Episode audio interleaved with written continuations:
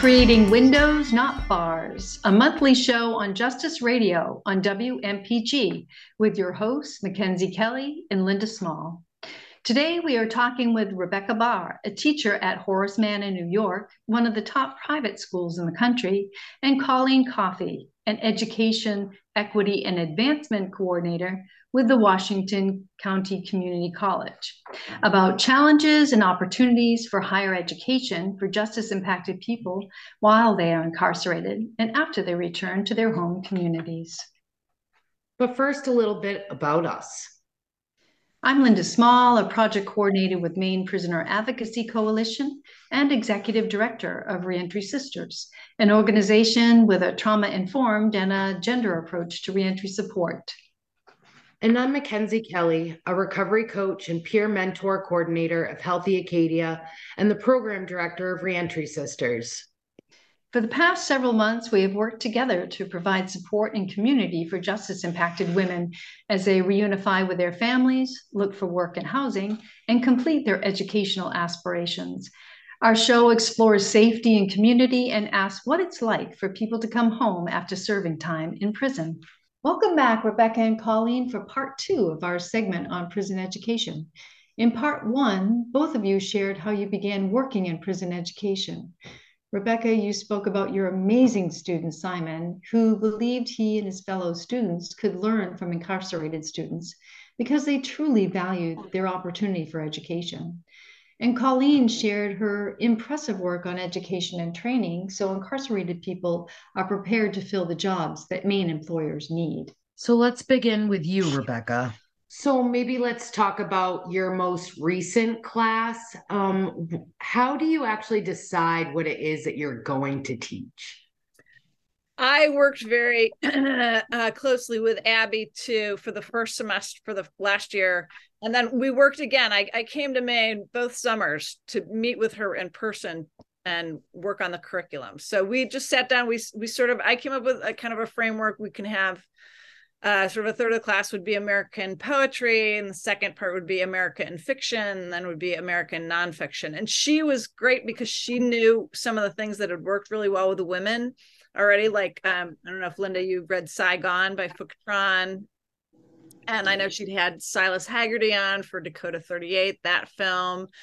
So, and we, you know, decided together we wanted to do a Toni Morrison novel. I did most of the poetry stuff, but she brought in like Arisa White, who's at Colby, a, a poet and, and poetry teacher at Colby. Um, so that was really fun. And then we worked together to to plan how it was going to work because uh, you know I wanted Abby to be a part of the teaching and for them to get to know her too. I ended up because she's so busy, you know, I ended up doing most of the teaching. Um, but it was so helpful. We met we met every Saturday really and would talk for about an hour and sort of plan the week together.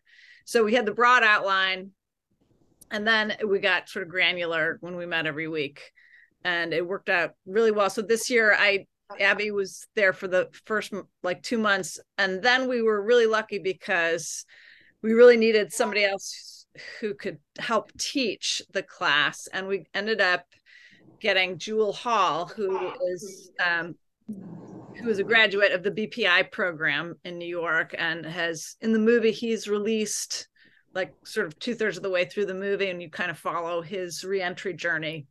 Um, and he agreed he he was between jobs and he agreed to help teach the class so that was really valuable too because that was a very different perspective he could really understand what the women were going through and some of them were being um, uh, were on release like anita who was in the class she was released halfway through and so he was able to talk to her and zoom with her and give her some advice and you know some some cheering on that I mean, I could do, but it doesn't mean the same thing.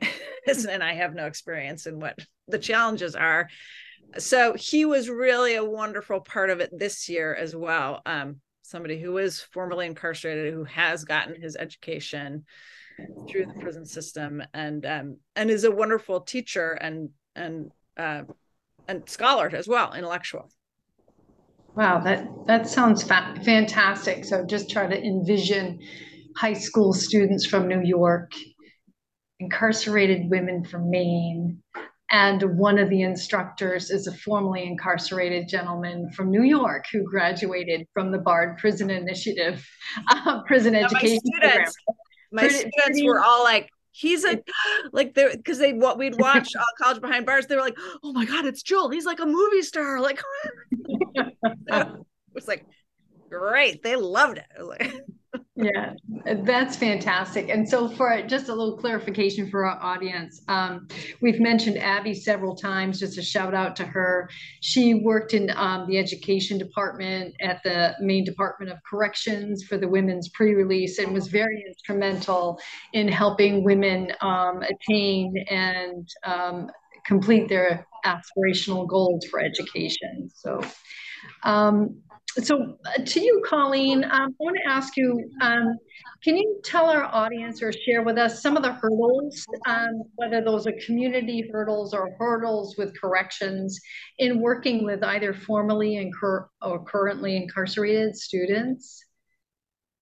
So access to these individuals is probably the first issue. Um, and depending on what facility you're at and whether it's maximum, medium, or pre-release, and also the types of staff that you're working with and whether or not they are necessarily on board with with providing access or making those things easier. Um, so there's logistical challenges, certainly things like laptops, internet access, where the internet access is. Is it only in the computer lab or is there access in the rooms? Is there access around the facility in, in general? Um, that has expanded since I've started this work, and I'm really I'm glad of that. It has made things a lot easier for people to do things like studying at night um, and particularly working around something like work release where they're working you know in a bakery all day you know 40 hours a week they're exhausted by the time they get home to their their facility and then are expected to do homework but don't have access to the internet or can't open the youtube video that is embedded in your syllabi that you need to have. So um, there is a lot of challenges around accessing learning materials and i would say that that's probably one of the biggest challenges. Getting books to facilities is extremely difficult. I would say student support is one of the most important things that's that incarcerated learners need is a somebody that they have identified that they can reach out to on a regular basis that they know can help them access or, or, or tackle challenges that they're facing. And that is something that i see a lot of prison education programs just don't seem to consider.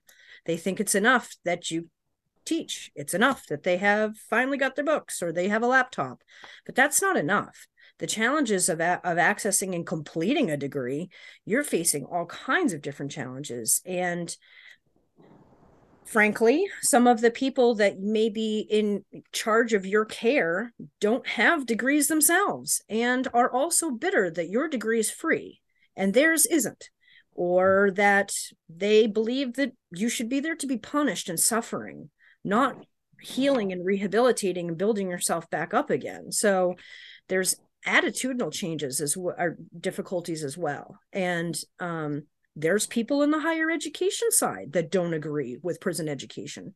I'm actually running a survey right now. I have almost 100 uh, respondents already, and it's only been open 24 hours, but it's two hour community college student, faculty, adjunct, and uh, staff asking seven questions about prison education.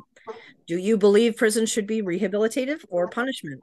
Um, you know, do you agree that people should have access to prison education? And overwhelmingly, people are the respondents so far have been supportive. But I put two questions in, like what should corrections be focusing on?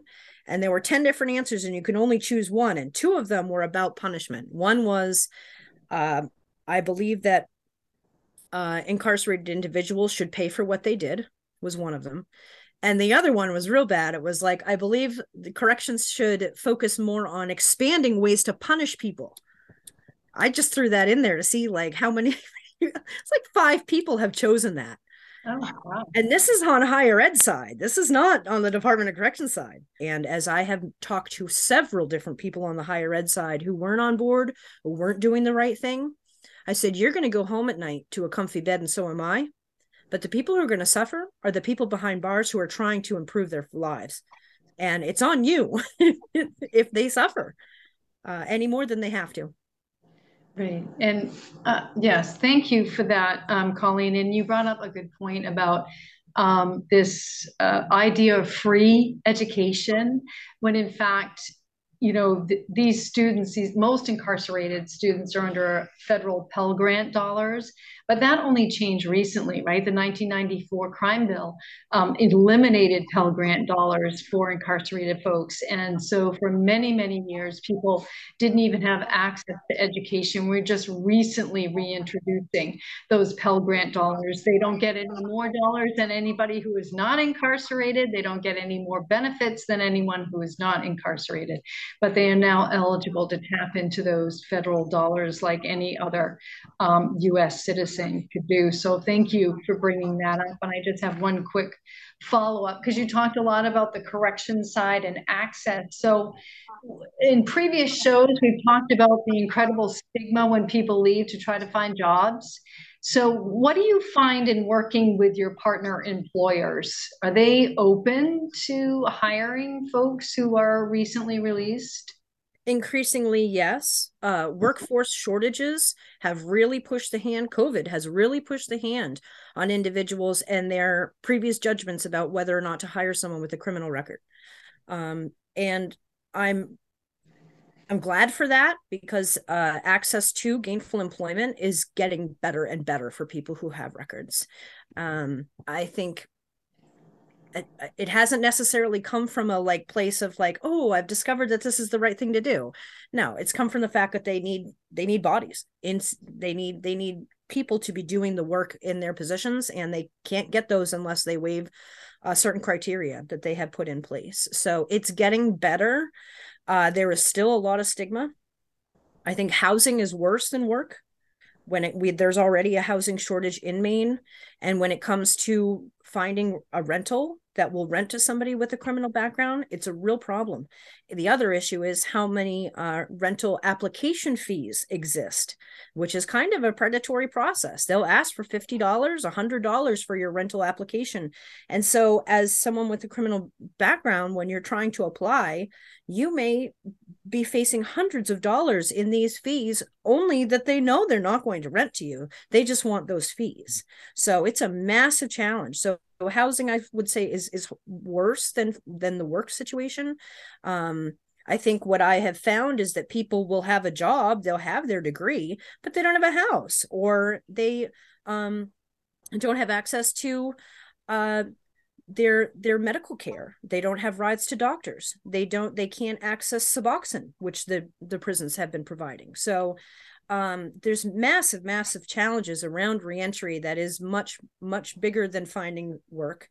Um, and that's why holistic coaching was so needed for people. It was really looking at your whole life picture and all the working parts from your getting your license back to reuniting with your children to paying off fines to accessing rides to your probation officer which has to happen within hours of release. Some of the logistical things that are expected for people who have or who have uh, re-entered is is almost insurmountable and recidivism is not going to improve unless there is serious partnerships and i know there are nonprofits there's quite a number of them who are helping individuals including reentry sisters and i commend both of you for your work on that incredible movement because if it isn't first person experienced individuals lifting up others who get it i i i'm not sure that there is good solutions that are going to be happening at least anytime soon Thank you, Colleen.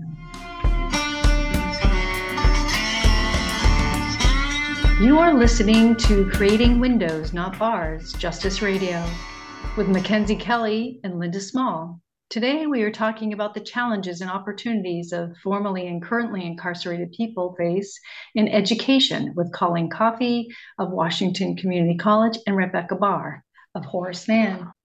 So I know we were just talking a little bit about stigma. Um, Rebecca, do you think what sort of experience do you think that the college students have with the women who are currently incarcerated? Well, I mean, they're they're high school seniors, so um, you know, talk to them a lot uh, in the beginning, sort of about the fact that we're both in this these transitional periods, right? At the reentry center, especially with that particular population, right? students are about to move on to college for the most part, and the women are about to move back into their communities. So, um, so I think they, I mean, they just got to know them as people, and I it felt like there wasn't, you know, any stigma involved in you know they called each other by their first name and we all you know we did a lot of warm up stuff. So i think we were able to kind of get rid of that fairly quickly. The reentry center i mean there's no you know it's sort of an open room where the women are on their laptops. So it feels like we're all sort of bring your laptops and come together for class it's there's no you know there, there's no prison guards around or you know there's no the only people are maybe the education coordinator, you know, Abby used to be or Erica. So um it, what like and this last class, one of the women was in was was older and and like grew up in New York City and you know went to the opera when she was little and everything. And so I think in their break breakout rooms, Anita, you know, she was just like chatted away. She just loved talking to the young people and she was very knowledgeable and to just kind of change their perception or or keep their perceptions open to who these people are as opposed to you know there's any kind of stigma yeah great. that's great um, what do you actually think about the experience that the women who were incarcerated had of the new york students they love them. I mean they're just i mean they're just jazzed by their energy and how fun it was to talk to them especially like i think at the beginning like the first couple breakout rooms were a little awkward. So i would pop in and abby would pop in or Jule and like, like it'd be radio silence. Like they they talked about everything they were supposed to talk about. And mm-hmm. eventually you know i'd say like okay you know so if you're done talking about that like here's another thing to think about sort of giving them some extra stories to share ways into the literature or you know uh so I think that happened very, very quickly. Their yeah. their relationship grew pretty quickly, and then they would they would switch. So we we did breakout rooms for like I basically did a third like each third of the class we would switch it up. So everybody got to know almost everybody I think in the breakout rooms through the breakout rooms. Um, and sometimes what was really fun, what really broke things down too, is when they had to do a project together in the breakout room and then bring it back to the main class you know? So for instance we did an erasure poem by tracy k. Smith called declaration. She takes the declaration of independence and she she whites it out. So we i gave them a practice. I forget what it was um like abraham lincoln's you know gettysburg address uh, I said, okay, in your breakout room, you have to work together to decide what you want to black out and how you want to present it. And then they brought it back, and it, they were really amazing. And they really worked together. Like I dropped in on a couple of them, and they were like arguing, like, no, I think this word. That's where I felt like they were really bonding because they were making something together. So that was that was sort of one of the best things we had, where they clicked, I think, really well. Oh, that's those are such fantastic stories, Rebecca. Thank you so much. You know, most of our listeners um, probably have had no experience at all um, in dealing with anyone who's been incarcerated. I'm wondering for each of you, um, is there anything you want to say to the community members who are listening um, about incarcerated people in general? Um, we'll start with you, Colleen uh well i've i've never i mean I, I mentioned before i hold a place of honor working with everyone that i have so far and everyone i will be working with. Um, it never ceases to amaze me the incredible talent and intelligence and magic and humor that is behind bars. Um it's really sad. Um so i think the moment that you know we we kind of have an idea and as rebecca had mentioned you know we judge people by the a, a crime but that they're the most regular and wonderful and maybe not so wonderful but kind of like normal or maybe not that funny or you know there's just so many different types of people behind bars that are coming and many of them have degrees already. Uh you know some of them i mean it's just and uh, so many of them don't belong there. That's the saddest part of it Uh, many of them are victims of crimes themselves or have been wrongly accused or have were in the wrong place at the wrong time. And so i'm always in a place of very very lucky to be doing this work. It is my life's work. I can't imagine doing anything else. And i think that god bless me with some intelligence and if i'm going to be doing the right thing by people it's in this space. There is no better space to be occupying and doing the work than you do here because uh, it, ev- they deserve it. Everybody deserves it. They don't they don't necessarily need to be there. And education can heal that. It can heal these wounds. Thank you. Thanks colleen. Um, rebecca what would you like to share I will echo everything that Colleen said. I just feel like, you know, we have to recognize these are our fellow human beings. They've made mistakes, uh, you know, they need help healing. And for our society to be a better place, we need to invest in these people who many of whom have never had an opportunity to grow and to have a good education because of poverty or where they live so all these injustices that are so systemic you know i mean funnel so many people into the into the industrial prison complex and people are making so much money out of it which just find maddening. And you know my the other thing that sort of has inspired me was uh, my mother was a part of a prison prison pen, pen pal program called uh, prison rights w-r-i-t-e-s they did do some classes as well but the, one of their prongs was uh, letter writing. And she became very dear friends with the young man who she was writing with his name was javon boatwright and he so I kind of, you know, my mother lived in New York City. She died a couple years ago, but she, you know, we would always be all her children were like, "Mom, what's happening with Javon?" They would call each other. He would I mean, he he wrote back. They kind of just became really tight, and it was like, okay, here's this 80 year old white woman, you know, from Birmingham, Michigan, and here is Javon Boatwright from, I think he was grew up in Queens, New York, who's you know a young black man in his he was like 39 or something like they're just like talking away they, they became uh, really good friends and a life support for each other. He was released like my mom helped you know write a wrote a letter for him to the probation board or whatever and uh the release program and he got out on uh july 4th when all our family was there. So we all were like what? He got out? So amazing. My mom and he met up and they um you know and they began to like hang out and see each other and she was sort of advising him. And we ended up meeting my sister and I ended up meeting him at a diner. So we we got to meet him face to face and it was like he felt like he was our brother. It was like because we just knew all about him from my mom and their relationship and then meeting him and he was so moving because he talked about how he wanted his goal in life was to go back and be like a youth counselor to try and help prevent kids from going under the path that that he did.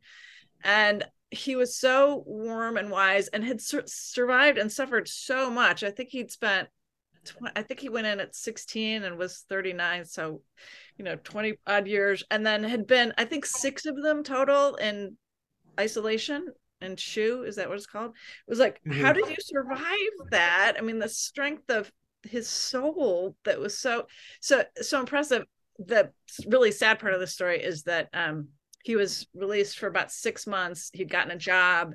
On his way to his job, uh, he suffered a massive heart attack at the train and fell down in the train station, was rushed to the hospital, and died a couple days later. So, uh, so that kind of like, like, so that my and, and literally like everybody in my family has done some kind of work with people who are incarcerated. So it was like my turn, and so you know, so knowing Javon's story and then watching college behind bars and seeing how beautiful these young men were and the young women were that are featured in that story and how much their personal stories their education you know watching them in the classroom being so engaged. I, like my kids my the Horace Mann students were like wow those guys are serious about their education. There's that one like shot of them taking mandarin and they're like kung shu wao they're like what so I think all of that combined to, you know, really make me so passionate too about about my limited work. I admire what you're doing so much, Colleen, because um, just having been immersed in it for these two, past two years, I know what it takes to to make a good class happen, and it takes so much work on so many people's parts. But the women that I've I've met through that are just so wonderful and powerful, and then also you know, one of our things we do at the end of the class is write a memoir.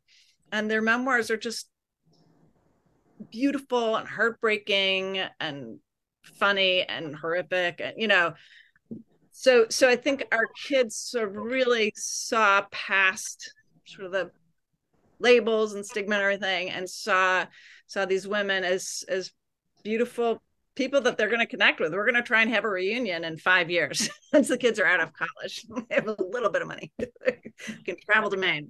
We're going to try and do that every year. Fantastic. Great. Uh, you know, I'm so thankful for both uh, Colleen and Rebecca for being here. You know, I just want to say for myself how grateful I am to have women like you and people, uh, educators who come into the prison and help us, you know, because most of us are trying to change our lives. And and what's the best thing you know for that to happen is education. So I, i'm very grateful for both of you to bringing you know that gift of education to us while we're incarcerated. Um, thank you for sharing your experience and your insight into the possibilities and the challenges of maine's currently and formerly incarcerated citizens participating in education in coming shows, we'll begin to explore public safety, relationships after release, and the experiences and struggles of returning citizens to create meaningful and productive lives. And next week, join Representatives Charlotte Warren and Zoe Bocus on Justice Radio to learn about the upcoming Maine 131st legislative session and what can be done to redefine and reimagine equity, restoration, and justice through legislative action. Make sure to visit the Justice Radio Show page on WMPG.org for archived episodes aired on WMPG and WERU. And a big thank you to Samuel James for his gift of music that opens and closes each episode in our series.